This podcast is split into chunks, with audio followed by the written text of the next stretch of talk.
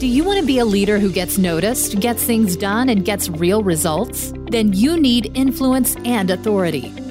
Join host Jennifer McClure to learn how to build authority, expand your influence, and increase your impact. This is the Impact Makers Podcast with Jennifer McClure. Well, hello there, Impact Makers. Thank you for joining me for another episode of the Impact Makers Podcast with Jennifer McClure. I want to thank those of you who have been tuning in each week, and I also want to thank you if you're a new listener. It's been really exciting for me to challenge myself to learn something new and also to share some of the interesting people that I know with you and to share how they're making an impact in the world and building careers that they love and lives that matter. Today's episode is going to be just you and me. I want to take an opportunity to share with you the answers to some of the questions that I get asked frequently. I get asked questions like, Well, who am I and how did I get started in my career? I also get asked a lot about how I decided to start my own business and when that happened. And probably the thing that I get asked most often, because it's what I do every day, is how did I become a professional speaker? And maybe to share some tips about how, if that's something that you want to do, whether it's starting your own business or becoming a speaker, that you can do those things too. So, like with most stories, you always kind of joke that, hey, you don't have to go all the way back to, you know, you were born in a log cabin and a, a small farm. But the reality is, my story is actually pretty close to that. So, I do kind of want to start at the beginning to share some of the things that have impacted me along the way. And the reality is, I did grow up in a log cabin on a small farm in Tennessee. My father's family has a farm in Tennessee that they've owned for many, many years. And way, way back, my great, great, great, great, great grandmother built a log cabin on that farm. And my every generation after that lived in that, including my dad at some point, and my brother and I were raised in that house on that farm. So I don't know what that says about me, but it's a place where I've started and also a place that's very dear to me and I think really shaped me uh, in a lot of ways to be who I am. Certainly, my parents and growing up in that kind of environment and having that connection to family makes a big difference. But that's where it all started Cleveland, Tennessee, on the Johnson farm. But somewhere after that, obviously, I went out into the world and uh, went to college not really knowing what I wanted to do. I don't think, I don't really recall ever, you know, wanting to be an astronaut or a policeman or a firefighter or the things that a lot of times kids say they want to do. I don't know that I ever really thought about what I wanted to do when I would grow up. I loved sports, and I probably, if you had asked me, I would have wanted to be a basketball player. But at that time, I don't think that women's professional basketball uh, was a thing. So that probably wasn't even an option. So I went away to college again with no real plans other than you just go to college. And at some point, I think it was around my junior year, I was told that I had to choose a major and start pursuing a career path. And without ever having talked to someone who worked in what was called at the time personnel, that was what human resources was called back in the 80s, um, I decided I wanted to work in personnel. And I joke about this a lot. I say I was a millennial before millennials were cool. Um, the reality is, I chose that because I felt like that was probably the quickest path to be able to influence the most people and to have an impact in the organization. Now, I'm not sure I framed it that way, but I wanted to get to quote the top as quick as I could. Um, and of course, you know, nowadays I could tell you that HR is not necessarily the top, but I do believe that I made a good decision at that point because it is a great place. I think the best place in the organization to really have the opportunity to have a lot of impact and to influence the most people because in human resources, obviously, you're dealing with everyone in the organization. Now, of course, everything wasn't rosy. And my first job out of college, I was actually the personnel manager slash shipping and receiving manager. So that was an interesting turn along the way, but it was a great, great opportunity. I was the youngest person in the plant. I was the only woman on the leadership team, and I was an HR department of one. So I was given the opportunity to really go out and explore how to set up an HR department in a, a fairly young company. It was it was fairly small at the time, and I remember on the first day I sat in the plant manager's office who had hired me, and he said, "Your office is over there." There's some books in it. I don't know anything about personnel, so you're going to have to figure it out. Which to me was music to my ears because I love to work on my own independently and figure things out. And I also love to work with people, but that was a great gift, I think, to be able to really figure things out. Now, on the other half of my job, I had eight people that reported to me in shipping and receiving. All of them were much older than me. And of course, I didn't know anything about driving a forklift or loading trucks or maintaining a warehouse. And so I had to put myself in the position to really learn from them. And I'm so grateful that they took me under their wing. They taught me a lot. They were very uh, forthcoming with me when I didn't know things or if I did something wrong. And I thankfully accepted their feedback and the opportunity to learn and grow from them. So I worked in that company for, I believe, almost eight years and then moved to Cincinnati. And the plan at the time of moving to Cincinnati was that I was going to be a stay at home mom. My son was two at the time, or almost two at the time, and my mom had stayed home with me and my brother uh, while we grew up. My husband's mother had stayed home with him and his brother until they had finished school. And so, uh, maybe when I said earlier I didn't know what I was going to be when I grew up, I, I probably thought that my place in life was to be a stay at home mom. So the plan was to stay home with my son. And I, I joke about this, but it's really true. And it's funny that I sit here in my office and I'm looking out the exact same window where this happened. But um, my son and I were home for a few months uh, after we moved here to Cincinnati. And I won't say that I was great at it. Uh, you know, remember I'm introverted, and my son is like off the charts extroverted. And so he needed to be around people. And one day he went to these windows in the front of our house, placed his hands up on the windows, and said, I want to go to daycare. I miss the kids. That's exactly what he said. I want to go to daycare. I miss the kids. And he was two. Um, so I was fired. I was basically fired as a stay at home mom.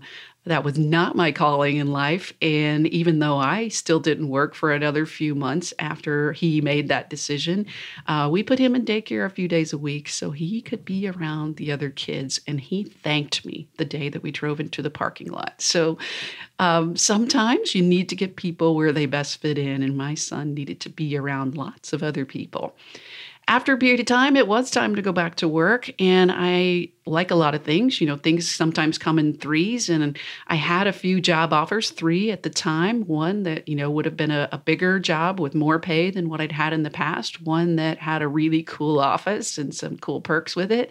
And the third job was actually a job that had a lower title and less money. Um, but the opportunity was really cool. It was starting up a new facility in an existing organization in a Japanese owned company. And that was something that really appealed to me. Now, I almost didn't take the job because we would we all wore uniforms in that company and we had open offices, so no one had an office. And of course, the title was less. And I'll never forget um, the manager that hired me offered me a significant amount of money less than what I had been making when I moved to Cincinnati, and he told me flat out, "You aren't working, so I can do this." And that's a lesson, folks. I've never forgotten that. Obviously, I still chose to join the op- organization because of the opportunity, but that's not a great way to tell somebody that you value them that, hey, I'm taking advantage of your situation. You're not working, and I'm going to pay you less. The good news is it was the right decision to join that company. I learned so much. It was a Japanese automotive environment, so Toyota production system, relatively new company. And again, I was there to start build and start up a new organization, hire all the people, set up the training systems. Just an amazing, amazing opportunity. And I learned to love wearing the same thing to work every day and not worrying about that. I didn't ever really learn to love the open office concept, but I learned how to deal with it. And fairly quickly, I was promoted to the same job title that I'd had before and more money. So, um, you know, again, it was the right decision. And once again, I was the only woman on the leadership team and the youngest person in the plant uh, or in the facility. So, or actually the youngest person in leadership. So I don't share those things to say, hey, look at me, but I want you to kind of see where I'm coming from as someone who often was first and maybe faced some of the challenges with that. But I can tell you at the time, I didn't really give it that much thought.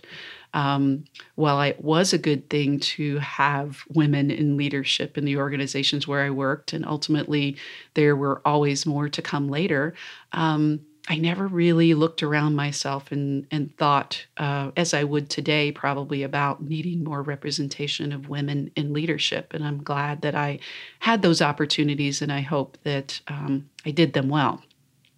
So, after a few years of working at the Japanese automotive company and again learning so many things, um, I was actually sitting in a training class one day. We had engaged a consultant, brought them in to do really super exciting training that I cared nothing about, which was union avoidance training. Now, if you have ever worked in automotive or certainly in a Japanese company, you know that avoiding unions um, is something that they're very high on, and we were as well. And so every year we did union avoidance training with our managers, and I just couldn't figure out how to make that uh, sexy. So we engaged an outside consultant, and he was wonderful. And I remember sitting in his training class. Um, he was in his 70s that was his full-time job was consulting and training on topics like union avoidance and some of the other things that we used his firm for. And i sat there and i remember watching him and saying i'd love to do what he's doing. He's up there talking to people. He's making this fun. He's sharing great stories.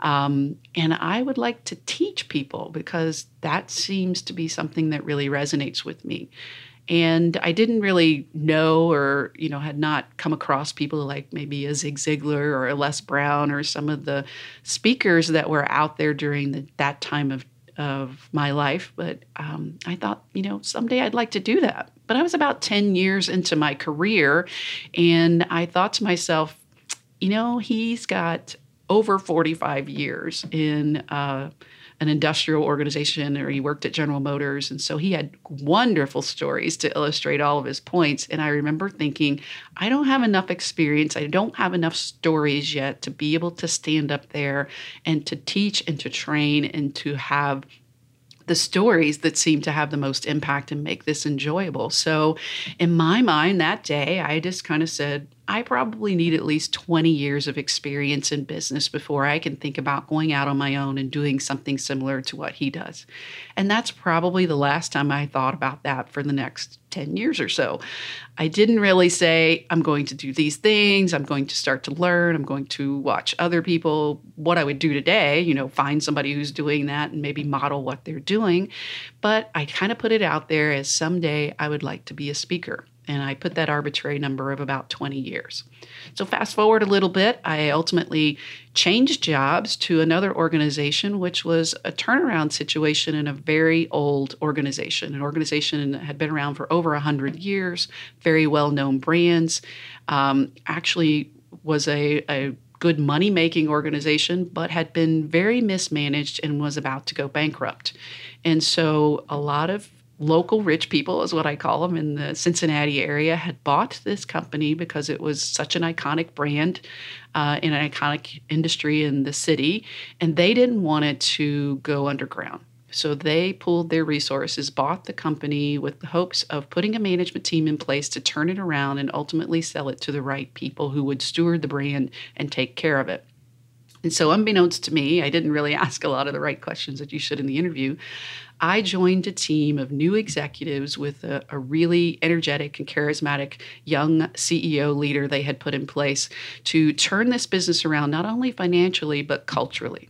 And again, that was an, an opportunity that I took kind of kicking and screaming for a lot of reasons. I was very happy where I was. Um, the organization that I worked with at the time was a world class organization. People came to our organization to benchmark our, our manufacturing practices, our people practices. And here was this new opportunity to go into something that was really broken and try to turn it around. And the physical environment was depressing. Um, it was a very old facility, broken windows everywhere, a lot of people who were disengaged.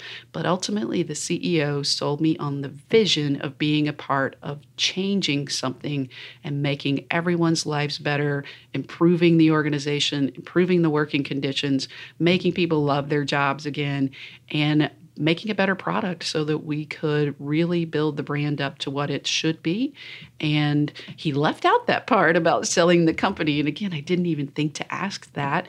And after a couple of years of, or a couple of weeks actually of being there, I kept hearing people talk about, well, when we sell the company and when we sell the company. And I, I went to the CEO one day and I said, you know, I, I think I forgot to ask a question in the interview. Uh, usually, when you talk about selling a company, that's not a good thing. And he goes, Oh, that's a great thing. And that's exactly why we're here. If we do our jobs right, then we will sell the company in about five years to the right people. And so kind of reframed my thinking to okay, I'm doing something to sell the organization, which probably will end up in my job going away, but okay, that's what I'm here for. And we ultimately did turned the company around in a lot of ways and sold the company in two and a half years to a Fortune 100 company that still owns them today. And like a lot of times when that happens, ultimately the executive team transitioned out of there.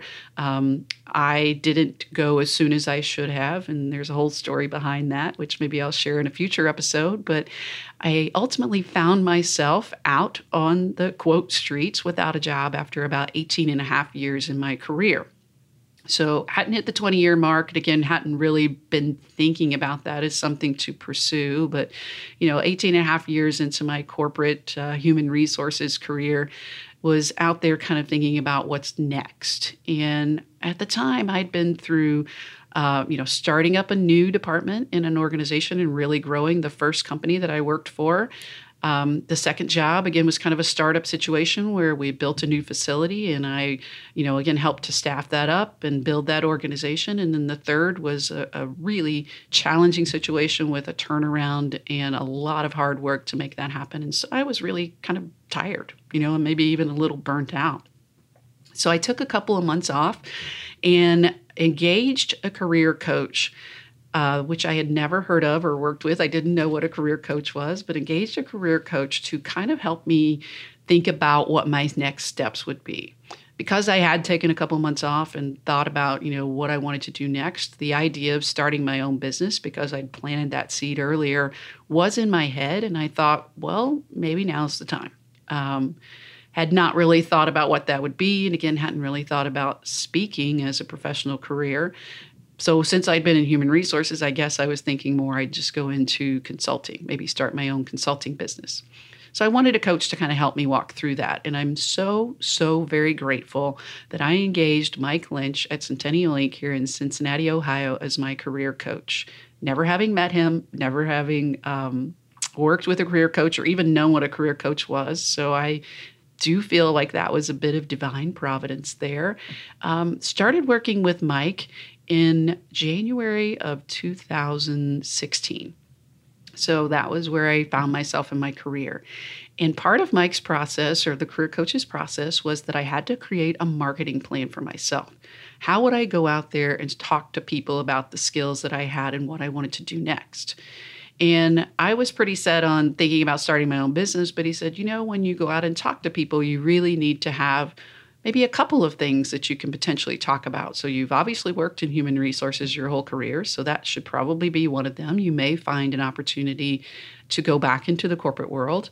Um, starting your own business can be your second one, and and you've done a lot of recruiting in your jobs um, over the years. So why not add recruiting? Because his thing, his system was to pick three.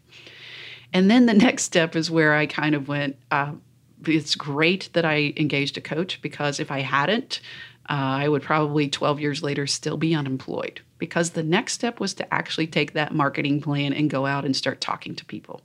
Now, you've heard me say before on this podcast, and if you know me, you know this as well. I'm an introvert. I don't talk to people on my own. you know, I talk to people for a living and I'm in a people career, but asking people to talk to me, that's a whole other thing. Or pursuing them or going to networking meetings, it was just not something that I'd ever done. So when he said I had to go out and start talking to people about my marketing plan, I said, I don't know anybody. And thankfully, he didn't accept that. Uh, he said, Everybody knows somebody. And I said, You know what? I really don't. I know the people that I've worked with, and that's pretty much it. So I always say I was put on the remedial plan. Um, the firm that uh, the career coach worked with was a local recruiting firm.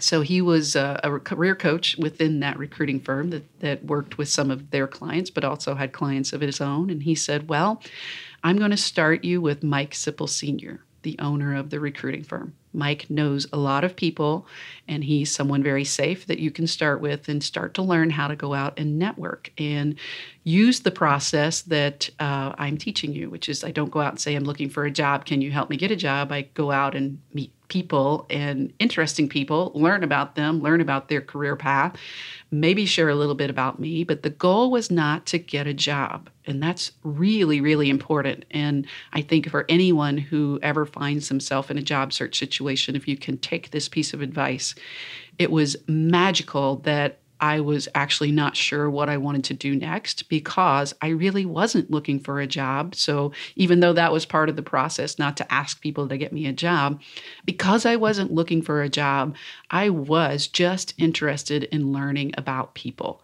So, my lifelong curiosity about people, I've always been fairly good at um, asking questions and being curious, really helped me in that situation. And so, when my first meeting with Mike Sr., who owned a recruiting firm for 35 years, was very well thought of in the community, and Mike listened. And part of the process was to build enough rapport with the people that I met with that they would be willing to give me three additional names of people that I could also meet with that they knew and hopefully be able to reach out to those people and say, hey, Mike Sipple Sr. suggested that I talk with you rather than just making a cold call. So Mike gave me three names. Um, and from there, the goal was to meet with those people in person and to try to again learn enough about them get them to trust me build enough rapport to get three additional names.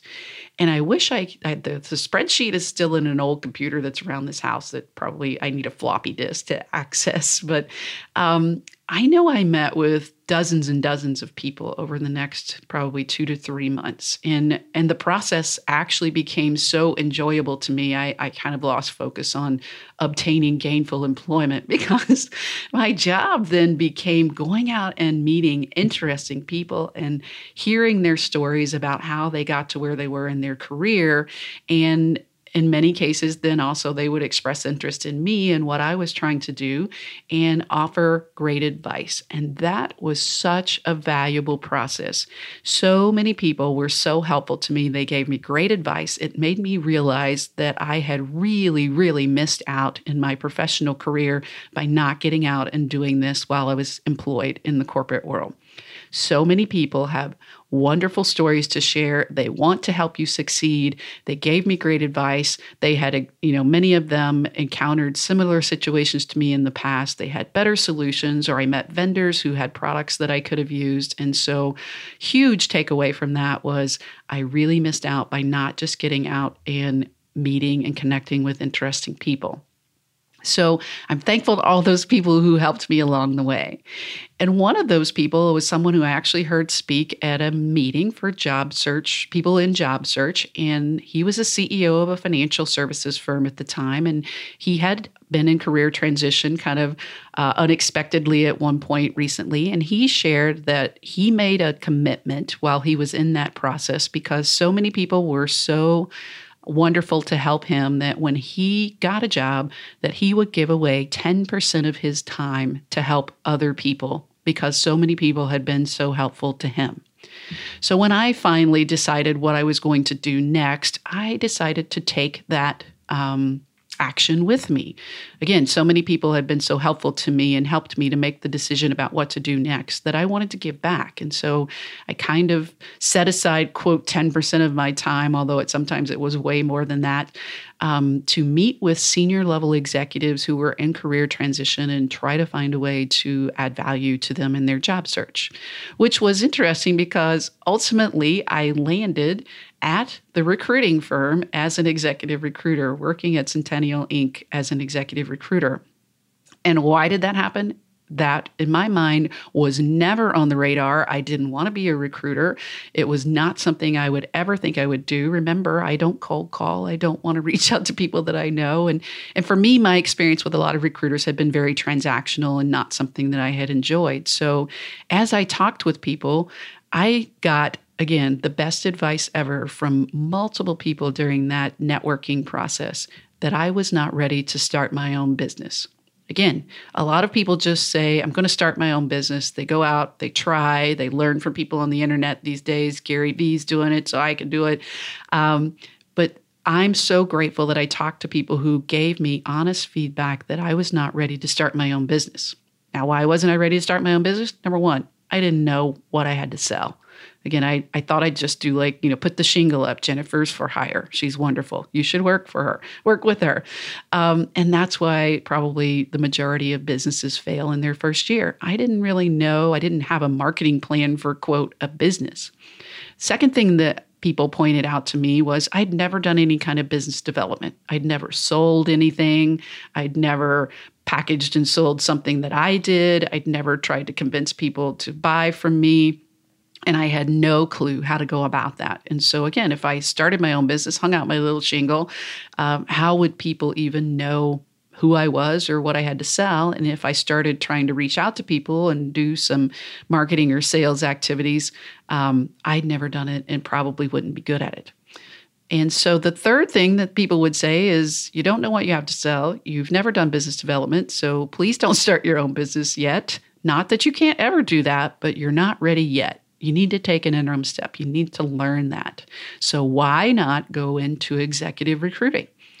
And that was just something, again, that never would have crossed my radar. I did not see myself as a recruiter, did not see myself as someone who would be developing my own business for that. But it just kept coming up in the conversations over and over and over again. Why not become an executive recruiter?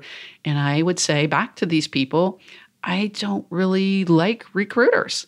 Um, many of them call me. Again, remember, I was in HR, so I felt like if I was having to use an outside recruiter, I had failed. Now, aside, I learned very quickly that I was a bad partner for recruiters, so that was on me, not them.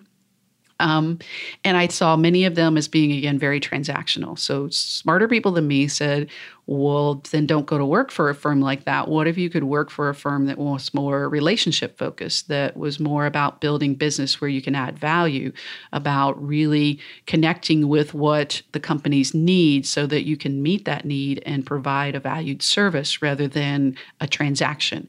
And oh, by the way, aren't you doing career coaching with Centennial Inc.? they're wonderful and they do it just like that. So, about three months later, I kind of ended up back with Mike Sipple Sr., who I had started my networking with, and said, You know, a lot of people are telling me that I should become an executive recruiter. What do you think? And he's so wonderful. He said, If you think you can do it, I'm willing to give you a shot. And he does that with a lot of people. Mike is truly a servant leader who really listens to people and helps them to succeed or to try to find the way that they can succeed. So he was willing to give me an opportunity to test my skills as an executive recruiter. But that wasn't without, again, some frank good advice. He said, you know, typically people from human resources are not successful as executive recruiters because, number one, they've never sold anything. Um, number two, they're used to having control of the process, and we don't control the process. Um, and so I took that as a challenge. You know, okay, so if people in my of my type typically aren't successful, I want to see if I can be successful. And you know, I keep using the word sales when again it really wasn't about sales. It was about building relationships, meeting the needs that our uh, clients and customers had, and I had to go out and to build some relationships. So he kind of set me up very well for what I could expect, that it would take me six to nine months to earn any money at all. Because for the first six to nine months, my job was really to be out meeting people in the community. And same as when people, you know, when I was looking for a job, not going out and saying, "Hey, can you help me find a job?" but really just getting to know people and and building those relationships. That same thing translated into how I developed business and Centennial developed business, just going out and meeting people, building relationships, ultimately seeing if there was a mutual need for how we could help each other. And thankfully, again, Mike and the team at Centennial did a great job of really showing me how to do that. Fast forward again about three and a half years. Remember, I'm giving away 10% of my time to senior level executives while I'm also out developing my own business, uh, interviewing the candidates. It was full cycle. So I had to find my clients, find the candidates, place the candidates, and do the, the aftercare, um, which was fun. And I, I did. Um, get pretty good at that, I think, for a while. But I really uh, enjoyed the part where I was meeting with these people who were in their career transitions. I would listen to them, I would look over their resume, and because I I was a safe place, you know, I wasn't interviewing them for a job, and uh, again, I'm curious, and talking to people comes easily to me. I was able to get people to a lot of times share some of their weaknesses, you know, things that they were trying to hide in the job search. We often think about, you know, senior executives and they often think about themselves as you know i have a lot of skills and talent and i'll just be able to get a job when i want a job and in today's environment you know sometimes that's true but many of them you know they're mid-career or um, you know 30s 40s 50s they've had a lot of career success and now because of a layoff or a downsizing or you know a lot of maybe some of them got fired um, they're out there and they're not professional job seekers that's something to remember. They're not, this is not what they do for a living. And so many of them are trying to approach the job search the same way they would, uh, you know, in their job. You know, I got this, and um, you know, I don't need help or advice because I'm so good at what I do. But once I got many of them talking to me there was a lot of fear, there was a lot of uncertainty. And so finding ways to address that with them, whether it was helping them talk through a situation where maybe they'd gotten fired and they didn't know how to really talk about that in an interview, or helping them understand what networking was really like. Because remember, I'd learned that from uh, looking for the, my next opportunity. And so I shared my story as well. And it was early 2016. And at that time, LinkedIn was fairly new, and I had hopped on very early. And so, one of the things that I often showed those people as a way to add value was how to set up a LinkedIn profile and to start building their network with LinkedIn. So, what ultimately happened from that was many of those executives either were part of networking meetings and organizations for other executives, or they eventually got hired into companies, obviously, and they started asking me to come and speak to the groups they were a part of. Come and teach people about networking. Come and teach people about how to use LinkedIn. Come and teach people or share my story about what I learned in my networking and quote job search process, whether that was to other people who were in career transition or to again maybe come in and talk to their HR or their recruiting teams about how to use LinkedIn or social media or to talk to their executives about, you know, finding the right talent it by accident really kind of started happening that people started inviting me to speak. So maybe there's something about putting intention out there in the universe. Remember, about 10 years earlier, I'd said I wanted to become a speaker about 20 years into my career, but I knew I needed to wait until I had some stories. This is about 20 years into my career, and what got me the opportunity to go out and talk to people was sharing my stories interesting how things kind of work out. But I wasn't thinking, oh, this is my path to being a professional speaker. I was a recruiter. Remember, I had a job to do. Um, but thankfully, it was beneficial to the organization for me to be out in the community and certainly a good way to maybe get potential clients to work with their organizations on how to use social media or how to understand networking or to get the right talent. And so I had the opportunity to do those things. And it became enough after a while that I finally had to say, you know, this is not my day job. This is not how I, you know, eat food and live indoors. I need to start charging a little bit in order to really justify my time taking me away from my job. If I'm going to be speaking somewhere, I'm going to need at least a little bit of money Um, that will cut down on some of the opportunities to do so, but it will also maybe replace some of the potential income that I could gain elsewhere, and which was nowhere near what I could make um, as a recruiter. So I started charging a little bit again while still doing the executive recruiting. And about three and a half years into working at Centennial as an executive recruiter, um, I had also gotten a coaching certification during that time and was doing a little bit of coaching. I just began to feel inside me kind of the the itch to again I was ready I felt to start my own business. Now I say ready. Let me take that word back. I wanted to start my own business whether I was ready or not. But I was unsure of myself and I didn't again really have a plan. I knew I wanted to do speaking. That had become clear and you know I kind of was stepping into that 20-year dream. Um, I had some paying clients already I had a consulting client or two that were paying me for consulting and not just recruiting. And I wanted to maybe dip my toe into the start my own business waters. And thankfully, again, Mike Sipple Sr., wise man, had told me when I joined the company that I know eventually you want to start your own business. And if and when you're ready, I will help you. Again, an amazing gift from an amazing man to tell you not, I want to keep you and you can't work on that. If and when you're ready, I will help you. And so I knew I had his support, but I didn't really know how to go about it. So I can tell you that for probably a year, I struggled. I struggled and it began to affect my performance as a recruiter. So that was unfortunate, but I wasn't really, I knew that there was something new and next, but I wasn't being brave enough to take the steps. And I say brave enough, but maybe that means in some way that it wasn't the right time. I didn't have things like a name for my company. And so I used that as an excuse. I can't go out on my own because I don't have a name for my company. Um, you know, I'm afraid that I won't be able to make it. I was a single mom at the time. And of course, like anyone, you know, how am I going to make money? And I don't really know what to do next. Um, so I started doing something similar to what I'd done earlier. I started talking to people now that I knew or that I trusted and saying, you know, I'm considering starting my own business. I could continue to stay here and really dive into more the executive recruiting side, or I could go back into the corporate world in an HR or leadership role.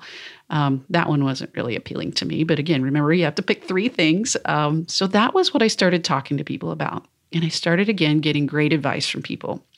A lot of people really encouraging me at this point to do what I felt most comfortable with. And of course, I wasn't comfortable with any of those things. So um, at that time, Mike Sipple Jr., so this is the son of the owner of the firm who also worked in the firm, came to me one day. And of course, I had told the people uh, at the company that I was thinking about these things. They knew that. And he came to me one day in December of 2000. Hmm, I had said earlier, 2015. Let's scratch back. That was 2005. Sorry, 2005 when I started, or uh, left the corporate world. 2006 when I started at Centennial. So those of you that have been going, LinkedIn was around before 2016. So we're not going to edit that out. So let's reset here. It's December 2009. Jennifer is in confusion what to do next in her life. She's out talking to people. And because I am a person of faith, um, and again, you know, hopefully you can find value in this regardless of what you think. But I was also asking a lot of people to pray for me. I felt like it was a time in my life when I should be seeking God's will, that one of these three decisions was, quote, God's will for me. And I was just not either doing a good enough job of listening for God's will or my prayer life wasn't strong enough or a whole host of other reasons you know when you you aren't feeling uh, very well, you start to, everything's against me. And so I was asking all of these people that I knew that were people of faith and saying, please pray for me that one of these decisions to either start my own business, to continue with recruiting, or to go back into an HR role will like magically be up in lights and it will be revealed to me that that is God's will for my life. So again, Mike Sipple Jr. brings me a book that he and his uh, couples Bible study group are going through. And the book is called Just Do Something A Liberating Approach to Finding God's Will.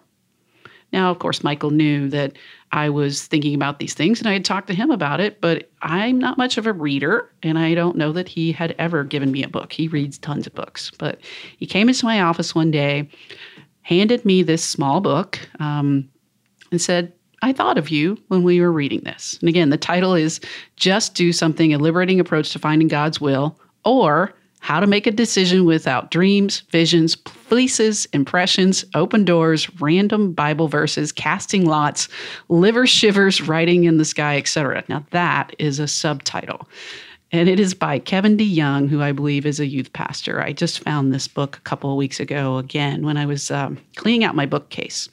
And here's the note that Michael wrote to me in the book To Jennifer, may this book be an encouragement to you and inspire the next step personally and professionally. I look forward to our next conversation. Mike Sipple Jr. Talk about an impact maker in my life. Both of those Sipples have been impact makers for me. But I, I, you know, somebody hands you a book, even though you don't read books, you should at least kind of skim through it. And I opened it up, and I believe that my life was changed when I read the first page. Um, it it helped me to kind of gain clarity on what was next for me. And again, I'm going to just read you like a couple of sentences from the forward. The the very big sentence on the forward page is it is God's will for you to read this book. Yes, I'm talking to you. What are the odds that you would just happen to pick up this book and flip open to this page and start reading? Obviously, it's a sign. And then he goes on and he says, Now, let me tell you, everything in that previous paragraph is total baloney. It's bunk. Not true at all. Actually, I don't know if it's God's will for you to read this book, but I do think that reading it could be a really good idea. So that was interesting. Um, and very quickly, within the first chapter, again, the right time, right place, right advice. Um, the way that the the conversation was framed for me was that again, remember I'm a person of faith, so you can interpret your life however you would like. But for me, this little book said, and the words within it said, God doesn't care what you do in your life. He's given you gifts and skills and talents and experiences, and it's your choice how you use them. What God cares about is whether or not whatever you do, you are doing it for His kingdom and for His glory. And you know, for some of you that that maybe that is uh, not how you choose to live your life, or you don't believe. Um, hopefully, you can still see that for me, that was very freeing. And if you are a person of faith, maybe that speaks to you as well. God does not care what you do with your gifts and talents. It does not mean that every one of us out there in the world has to follow a specific path ultimately use our gifts and talents to further his kingdom and to give him glory. And I believe that his kingdom is here on earth and that we are the people that live out God's glory through caring for others and, quote, creating impact. So that little sign was enough in December of 2009 for me to say, well, then I'm going to choose of the three things that I'm considering. I could do all of those things. Thankfully, I've been given gifts and talents to be able to do those things. But I really am most interested in starting my own business. So I'm going to choose that option, even though I'm scared, even though I don't have a name for my company, even though I don't really know what I'm going to do. But I'm going to trust that I will be able to use the gifts, skills, and talents that I have if I pursue helping others and, again, in my mind, creating God's kingdom here on earth, that that will be blessed. Um, and so, in February of 2010, after some more conversations with the team at Centennial and encouragement from Mike Sipple Sr. and also Jr., and thanking him for, for handing me this book, which I will link to in the show notes if it's still available. I haven't even checked. Um, I stepped out on my own in February 2009. But it's um, the reason why, one of the reasons why I'm doing the episode this week, it's April of 2018 when I record this episode. I say that I stepped out of Centennial in February 2009 out on my own, but what that meant was I just didn't get in my car and go to work. I still didn't have a plan for what to do next. I didn't know how to start a business. I'd done nothing. I had picked a name with with the help of a friend because I was trying to work in my passion for horses into some sort of title and we were at lunch and thanks to Benita Martin, she just popped out why not unbridled talent And of course, I looked and the domain was available. And so Unbridled Talent LLC was born. Um, but we didn't know what we were doing. so I always tell people when I say I started in February 2009, I actually call the anniversary date of my business April 10th, 2009, which is, as of this recording, is tomorrow. Um, because that's the day where I finally had gone to a lawyer and formed the official LLC. So it was officially born April 2010, um, but still, I didn't know what I was doing. Um, and so, looking back, what I should have done was the things that I had to help to make me successful up to that point, going out and talking to people and seeking advice and relying on people who had maybe gone down this path before to say, you know, okay, I'm actually starting the business. What are some things I should do next? So, you know, the miss for me for that six or eight or nine months um, of kind of just setting up bank accounts and getting a website made and working on marketing copy. Um, probably would not have wandered around in that wilderness so much if I had been willing to um, engage some people, some professionals who could help me, which that usually means paying some money um, and also realized that I didn't have it all figured out. You know, there's a lot of information out there today online about how you can start your own business. Uh, you can listen to this podcast, you can listen to others to see how they've done it. But at the time, that wasn't so readily available. But there certainly are plenty of people that could have helped me that I didn't reach out to, whether that's something like SCORE, which is an organization for retired executives who help people with things like this, or people that I did know that would have been willing to mentor me, or coaches. You know, why didn't if a career coach had been so helpful to me, I don't know why I didn't engage a business coach at that time, but um, I didn't. Thankfully, though, I had the opportunity to kind of wander around in the wilderness. I did have some speaking clients for not a lot of money. Um, because remember, I was just charging a little bit to kind of account for my time away from my quote day job. Um, and I got a consulting client my first day um, in my job you know, in that February, I got my first consulting client for a business that had not been set up from a uh, nonprofit board that I served on with a, a CEO friend of mine who asked me what I was doing that day. And I said, Today's the first day I'm starting my own business. And he said, Come to my company and see if you can help me. So that was a gift and a blessing. Um, it took me probably six to nine months to figure out how to invoice them. Because again, not a lot of great advice, didn't set up systems, didn't do those things. So I did the work. Uh, they would have been happy to pay me. They actually were calling me, going, We need to pay you. Please send an invoice. Um, thankfully, over time, I have found FreshBooks, but at the time, didn't really know how to pursue that. So that's a story for another day. But ultimately, over time, um, had some more great advice again from a friend at a conference, Charlene Lobby, where we were discussing this. And, you know, I said, I, I want to be a speaker, but I feel like I need to do consulting in order to kind of build my brand. And Charlene said to me, Jennifer, you need to decide if you are a speaker who consults or a consultant who speaks, because those are two very different things. And that really caused me to kind of sit back and think about, you know, what are the things that I'm going to be out there telling people that I do when I introduce myself to people, you know, that that quote elevator speech is my um, the way I describe myself. Am I a consultant and I also do some speaking or am I a speaker? And I may do some consulting if it makes sense. And that was quote life changing advice from Charlene. Thank you. Um, who helped me to see if I want to be a professional speaker. Remember my 20 year goal, I'm fully in it now. Um, I've been given the opportunity to speak, but if I want to make a living as a speaker, I need to pursue being a speaker. If I do some consulting or coaching, um, that is secondary to telling people that I'm a speaker, to pursuing speaking opportunities, to basing my business model on that. And so, thanks to Charlene, that's what I pursued and I began to go to conferences and events and just meet people. You know, so some of the events where I wanted to learn or I wanted to learn from people or I know I needed to meet people, I paid my own way.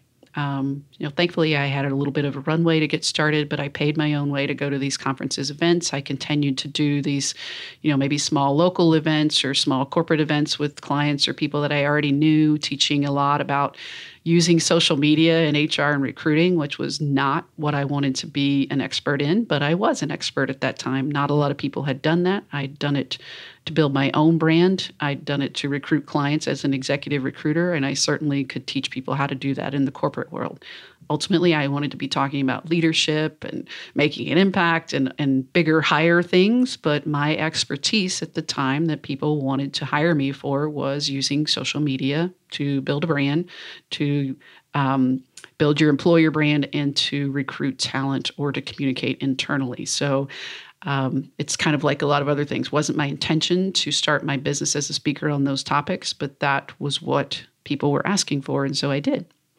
And over time, I, I like to say it's probably a three to five year build, I think, to build a quote speaking business because you do have to go a lot of places for free. You have to pay your own way. You have to build the same as building a client base as an executive recruiter. And I'm so grateful again that I was given the advice to learn that and to understand from people who taught me how to build relationships to go out and build the relationships that I needed in order to start uh, proposing or being asked to have the opportunity to speak in front of groups at conferences and corporate events.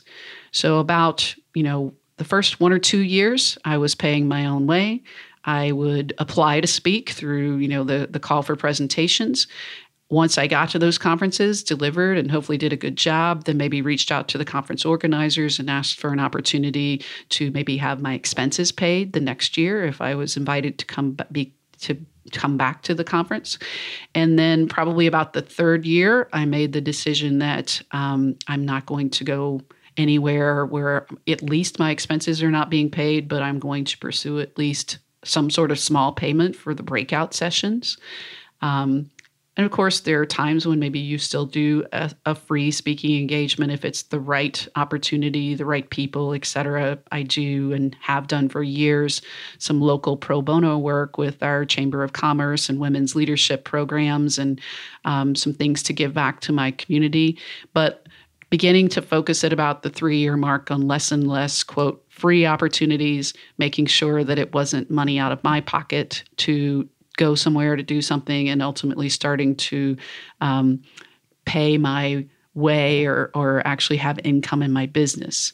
About the fourth year as a speaker, I started really focusing on pursuing keynote opportunities and forever will be grateful to Robin Schooling, who was the conference director for the Louisiana SHRM conference, who reached out to me and invited me to be the keynote speaker at Louisiana SHRM. I sat on my stairs and cried when I got that email because it had been a goal to be a keynote speaker and to be offered the opportunity at a large state conference to to do that. And again, Robin was a friend, someone that I had met through going to these conferences and events and engaged with online, particularly on Twitter. Um, and to be given that honor was a turning point for me in my career and I'm forever grateful to Robin for having that impact on my life. So, for the next couple of years, some a few keynotes. Once you start doing one, and people see that that's something that uh, you know I was doing, it started inviting me to other opportunities. And probably about um, year six, seven, focusing really only on keynotes, and then really trying to refine my craft and get better at it, which that is a, a lifelong learning opportunity for me. How can I continue to up my game and learn from other people? And so here we are, April 2018. That is eight years in business, eight years. I still, thankfully, don't think about it very often because I can go down the rabbit hole of getting scared and nervous if I think about I am solely responsible for paying my way in life. Um, you know, I'm like many people. I have a mortgage. I have, um, you know, a life that life that I have to support. Uh, I have a business. I have some people who help me in the business that I have to pay. You know, whether that's the people that help produce this podcast or a virtual assistant that I use from time to time. There are things that I have to bring in money in order to pay for. I also support a small ecosystem of of people and animals that I love. I have a son um, that is getting a second degree in chemical engineering.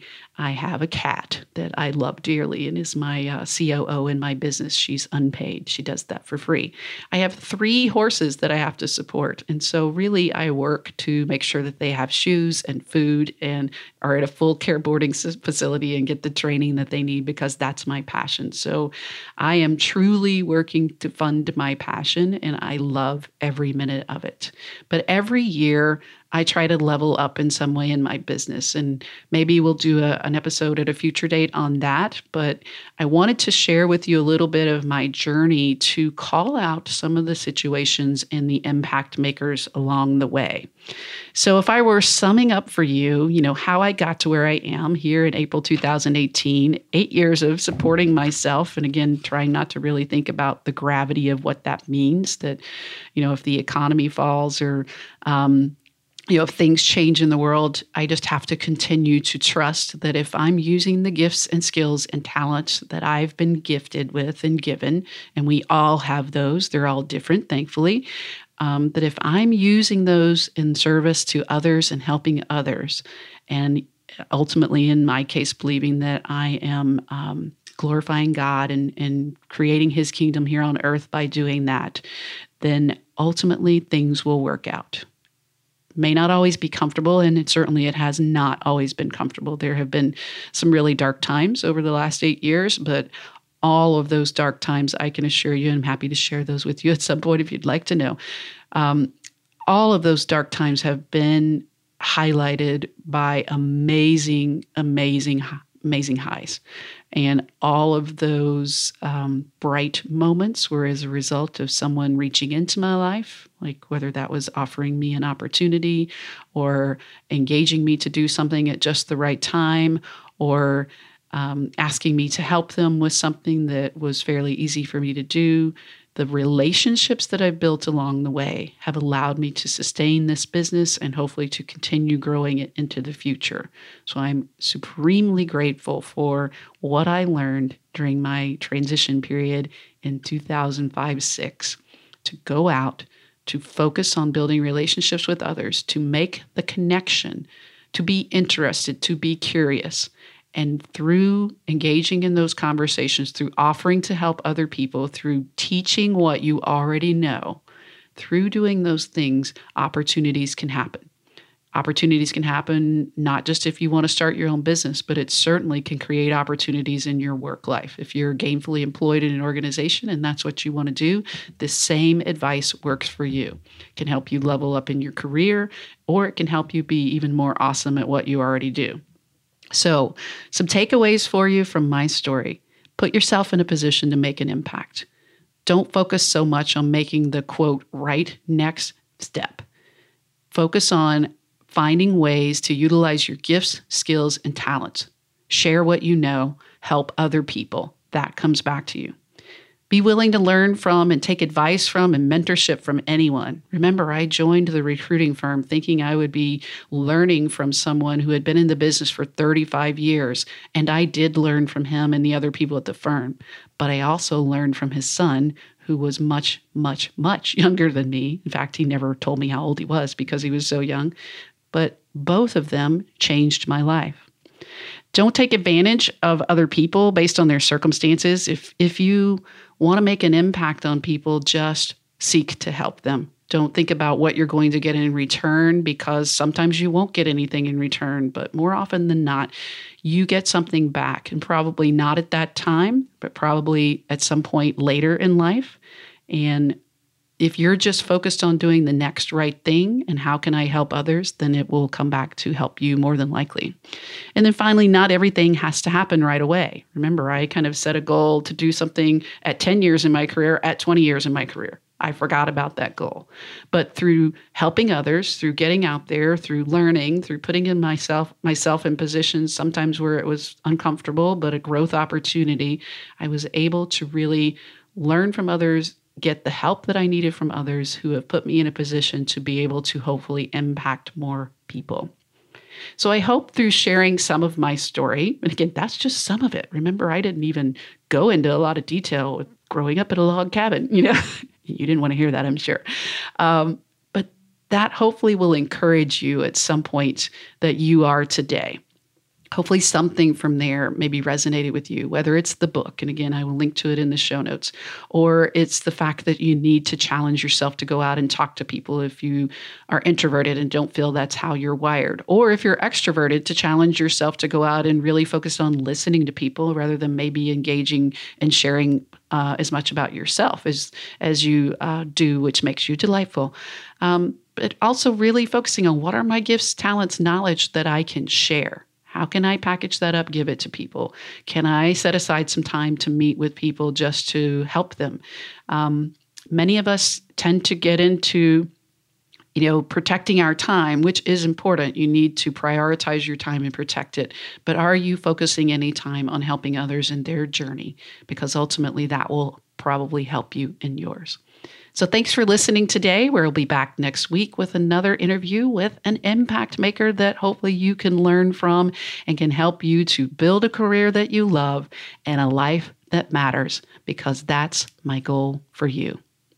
Have a great day. It's time for you to get noticed, create change, and grow your influence. Don't waste any time. Subscribe to this podcast and help us get the word out by leaving a review.